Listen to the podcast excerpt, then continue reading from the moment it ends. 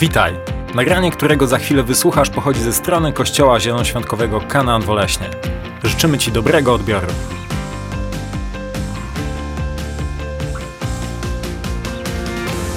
Hej, witam wszystkich gorąco. Dzień dobry i cześć. Dzień dobry, jeżeli jesteśmy na dzień dobry, a cześć, jeżeli jesteśmy po prostu na cześć. Może być tak, że jeszcze się nie znamy. Witam również Ciebie, więc może się przedstawię. Ja nazywam się Dariusz Sypił, jestem członkiem tego kościoła, członkiem kościoła Kanan Woleśnie i mam dzisiaj przywilej oraz niesamowity zaszczyt y, wygłosić dla Ciebie i również dla siebie kazanie. Y, dziękuję za tak y, piękną zapowiedź mojej skromnej osoby. To dodało mi skrzydeł zupełnie tak jak Red Bull. Tutaj nie wiem, czy widzieliście, ale wleciałem na tą scenę dosłownie. Y, także fajne jest to, że możemy do siebie wypowiadać y, miłe słowa, możemy wypowiadać do siebie słowa zachęty, ponieważ to uskrzydla i ponieważ to daje nam takiego przysłowiowego kopa, tak? I to nawet jest dość mocno powiązane z tym, co chciałem dzisiaj do Was mówić, ponieważ y, tytuł mojego dzisiejszego przesłania brzmi Słowa życia. Słowa życia. Jest to taki znajomy tytuł. Mamy coś takiego jak słowo życia, ale to jest nieistotna kwestia. Do czego chciałbym się odnieść?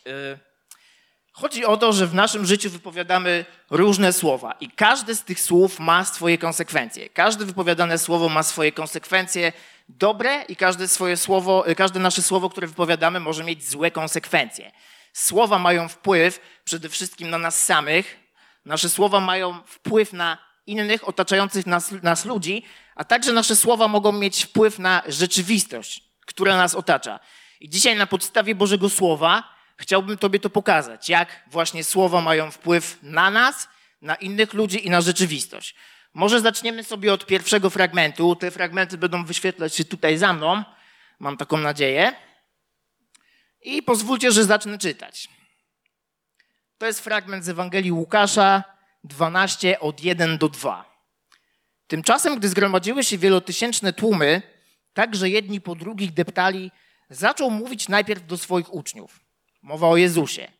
Strzeżcie się kwasów faryzeuszy, którym jest obuda. Nie ma bowiem nic ukrytego, co by nie miało być ujawnione, ani nic tajemnego, o czym by nie miano się dowiedzieć. Tutaj w tym fragmencie chciałbym położyć nacisk na ostatnie zdanie. Przeczytam ponownie. Nie ma bowiem nic ukrytego, co by nie miało być ujawnione, ani nic tajemnego, o czym by nie miano się dowiedzieć. Z tego fragmentu wynika jedna rzecz. Z tego fragmentu wynika rzecz, że Bóg słyszy wszystko. Wszystko, co wypowiadamy, tak naprawdę wypowiadamy w Bożej obecności. I tutaj chciałbym przytoczyć taką pewną historię. Myślę, że wielu z Was mogło mieć w swoim życiu podobną. Otóż miałem kiedyś konfrontację z pewnym człowiekiem. Nie będę celowo podawał jego danych osobowych, mamy RODO, może ta osoba nie życzyłaby sobie tego, jest to zupełnie nieistotne, ale miałem pewną konfrontację słowną z człowiekiem, jak to przy konfrontacji po prostu jakby kłócicie się, każdy chce mieć rację i w pewnym momencie w rozmowie z tą osobą zostałem przysłowiowo zgaszony i zatkany. Po prostu skończyły mi się argumenty, nie miałem już zupełnie niczego do powiedzenia, zostałem bez słowa i po prostu poszedłem sobie do domu. Idąc do domu, już miałem w głowie scenariusz, jak ja bym to powiedział, jak ja bym odgryźć się temu człowiekowi, gdyby taka sytuacja miała e, miejsce ponownie. Wchodząc do mojego domu, już zacząłem na tą osobę, e, użyłem w wachlarzu pewnych epitetów, których celowo nie będę tutaj cytował. Mogę powiedzieć to po chrześcijańsku. Mówiłem sobie, przecież on jest głupi, co on tak naprawdę może wiedzieć? Nie, zachował się niefajnie, to, to, to jest nie w porządku. I tak obmawiałem go jakby przed moimi ścianami, przed meblami i prawda jest taka, że ja później spotkałem tą osobę, spotkałem tą osobę, ale nie miałem jakby odwagi powiedzieć tej osobie tego wprost, więc y, z moich ust y, wyszły słowa, które okazały się obłudne. Ja okazałem się obłudny, a najgorsze w tym wszystkim było, że Bóg to wszystko słyszał. Więc kiedy ja uświadomiłem sobie, że Bóg słyszy każde nasze słowo, to zacząłem zważać na swoje słowa i zacząłem jakby um, używać swoich słów w mądry sposób, nawet kiedy jestem sam, ponieważ Bóg słyszy wszystko i wszystko, co wypowiadamy, wypowiadamy w obecności Bożej i staram się zawsze o tym pamiętać. Ok. Kolejny punkt wypływający z fragmentu jest to fragment z przypowieści y, Salomona 18:21. To jest znany fragment, myślę, że większość z nas słyszała go, y, a brzmi on: Śmierć i życie są w mocy języka, a kto go miłuje, spożyje jego owoc. Moim zdaniem z tego fragmentu wynika jedna prosta rzecz, w zasadzie dwie, że wszystko, co wypowiadamy, ma swoje znaczenie, czyli że moje słowa mogą zabić i moje słowa mogą dać życie. Moje słowa mogą zabić.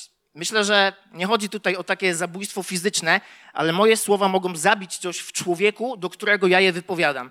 Ludzie jakby nie, nie ujawniają się ze swoimi słabościami, nie chcą z reguły okazywać swoich słabych punktów i ujawniać się z tym na forum publicznym. I kiedy my mówimy coś do drugiego człowieka albo mówimy coś o tym człowieku w obecności innych osób, możemy urazić go tak mocno, że to w pewien sposób może go zabić. Nie zabije to w nim, jakby nie zabije to jego fizyczności, ale jest w stanie zabić w nim coś, co mogło da, dać mu rozwój, co mogło po prostu wzbić go na wyżyny. Ten człowiek przestanie wydawać jakikolwiek owoc w pewnej dziedzinie, albo zacznie się, yy, zacznie wzrastać, ale w nieprawidłowy sposób. Kiedy my wypowiadamy takie słowa, możemy naprawdę zabić coś w człowieku. Z drugiej strony, kiedy wypowiadamy słowa zachęty, słowa, które motywują, to możemy zasiać w tym człowieku coś, co wyda w przyszłości owocny plon. Ten człowiek może w to uwierzyć i może wziąć sobie to do serca i może po prostu z tym żyć i pójść za tym, co, co go natchnęło, coś, co dla niego mamy, coś ważnego, coś, co buduje y, jego i to może w przyszłości wydać wielki, wielki, niesamowity owoc. Także jeszcze raz, moje słowa mogą zabić i moje słowa mogą dać życie. Ok, przechodźmy do trzeciego punktu. Dość szybko to mówię. Trzeci fragment pochodzi z Ewangelii Mateusza 12:36 i też jest tu fragment znany, ale nie zawsze mm, może rozumiany w dobry sposób. Ok. Z każdego bezużytecznego słowa, które wypowiedzą ludzie, zdadzą sprawę w dzień sądu. I tutaj należy się zastanowić, czym są bezużyteczne słowa. E, często myślimy, że bezużyteczne słowo to jest przekleństwo, Oczywiście przekleństwo też można e, wsadzić do kategorii słów bezużytecznych, ale moim zdaniem i w moim rozumieniu bezużyteczne słowo jest to słowo, które nie ma potencjału niczego zbudować, które nie ma potencjału dać życia. Ono nie ma potencjału niczego zbudować. Ono jest wypowiadane i ono tak naprawdę niczego nie wnosi. I wielokrotnie w moim życiu było tak, przyznaję się tutaj przed całym kościołem, że w rozmowie z inną osobą zamiast wychwalać Boga, zamiast mówić o tym, jak wielkie rzeczy Bóg dla mnie uczynił, jak zmienił moje życie, jak działa, jaką pracę we mnie włożył, to po prostu albo obgadywałem innych ludzi, albo mówiłem o rzeczach, które nie wnosiły zupełnie niczego, były bezużyteczne, nie były w stanie niczego zbudować, nie miały potencjału, żeby wydać jakikolwiek owoc nie miały potencjału, żeby wydać jakikolwiek owoc, i, i to w tym wszystkim było straszne, ponieważ ja mam świadomość, że z takiego czegoś będę także osądzony. Jeżeli ktoś z Was też miał taką sytuację, ja podejrzewam, że wielu z nas często jakby mówi bezużyteczne słowa, to musimy mieć świadomość, że z takich właśnie słów będziemy rozliczeni kiedyś w dniu sądu przed Bogiem. I ważne jest to, aby nasze słowa miały potencjał, aby coś budować w życiu innego człowieka, aby one były użyteczne, aby po prostu robiły robotę, mówiąc tak przysłowiowo. Ok, kolejny fragment i kolejny punkt pochodzi z przypowieści Salomona 21-23 i brzmi następująco. Kto strzeże swoich ust i języka, strzeże swojej duszy przed utrapieniem. Z tego fragmentu wywnioskowałem taką prostą myśl, że kiedy myślimy nad tym, co mówimy, możemy uniknąć nieprzyjemnych konsekwencji. Kiedy myślimy nad tym, co mówimy, możemy uniknąć nieprzyjemnych konsekwencji. I znowu historia z mojego życia, w zasadzie dzisiaj będą tylko historie z mojego życia, ponieważ to kazanie wygłaszam także do siebie. Yy, a więc yy, miałem taką historię w pracy, że był tam człowiek yy, o dość nadpobudliwym usposobieniu i nie wiadomo z jakiego powodu, przynajmniej ja go do dzisiaj nie poznałem, E, zaczął e, obrażać mnie na forum publicznym i wytykać jakieś moje wyimaginowane błędy, wyimaginowane porażki. Zaczął zwracać się do mnie po prostu w nieprzyjemny sposób. Doszło do tego, że używał epitetów.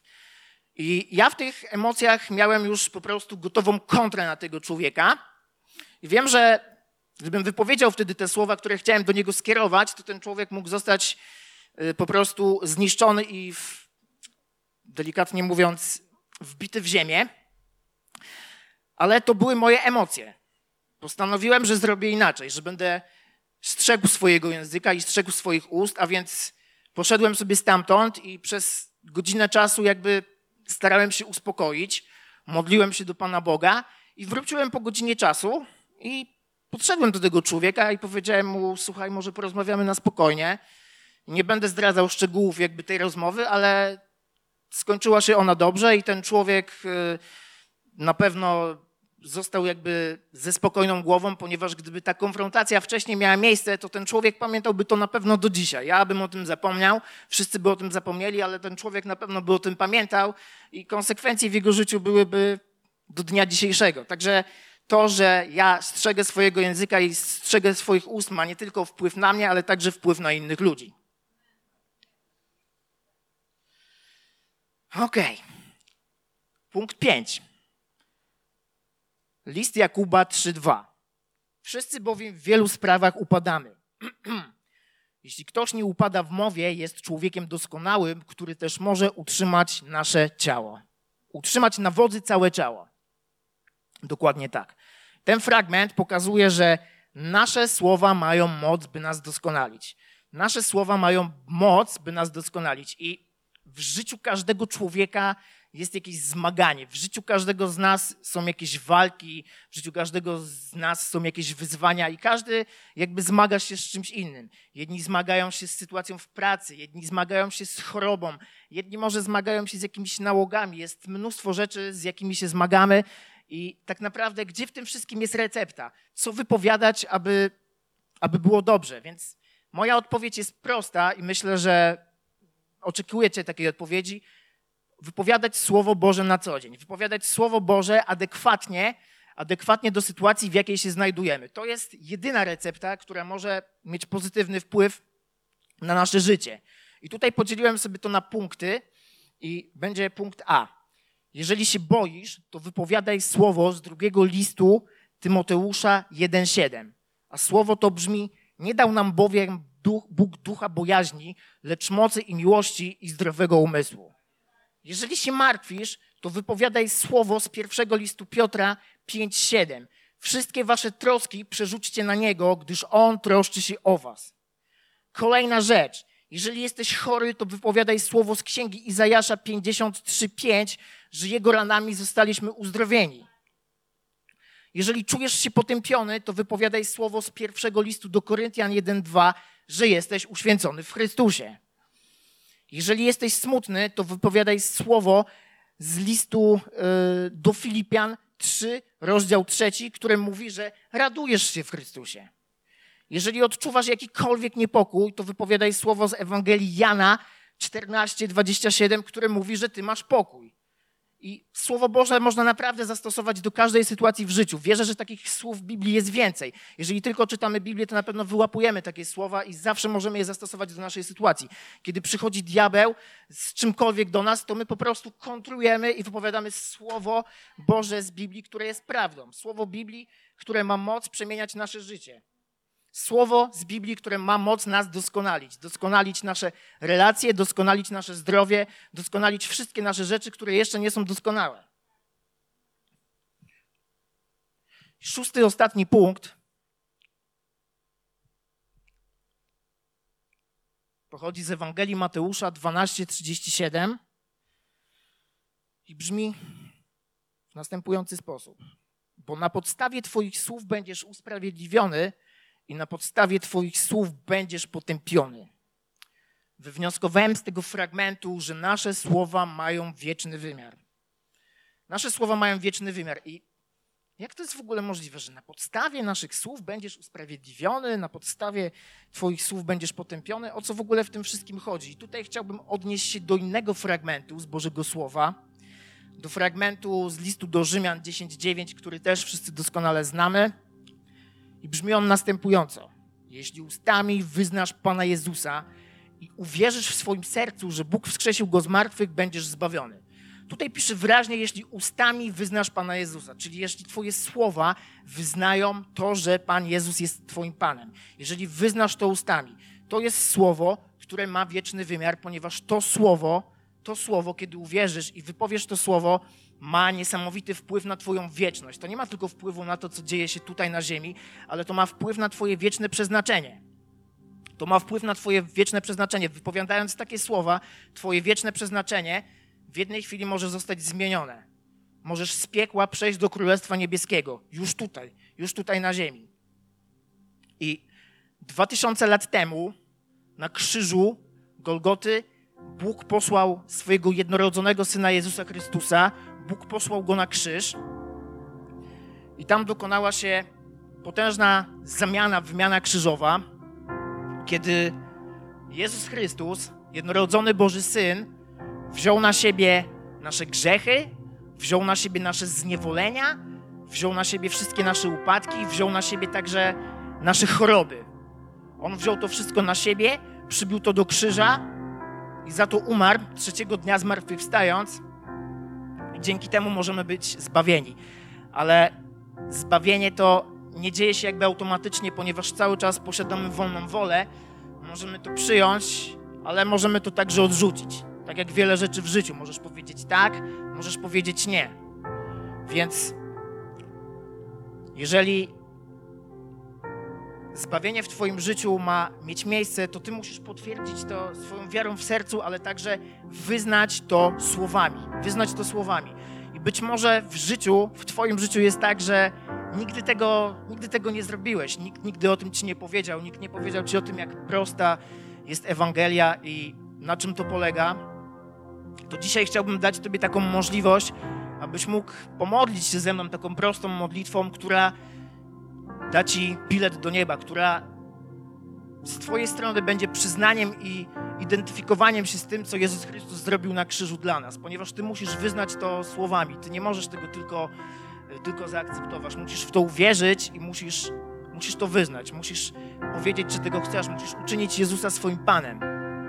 Jeżeli w życiu Twoim taka sytuacja nigdy nie miała miejsca, to ja chciałbym pomodlić się z Tobą taką prostą modlitwą, Zupełnie nie chodzi o słowa, chodzi o szczerość serca i chodzi o sens tej modlitwy.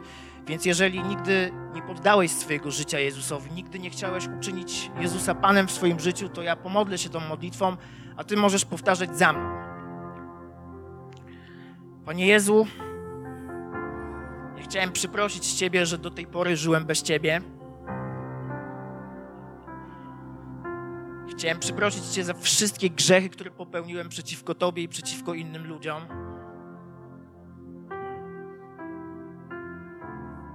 Proszę, wybacz mi to, że żyłem po swojemu. Proszę, przebacz mi to, że żyłem tak, jak chciałem.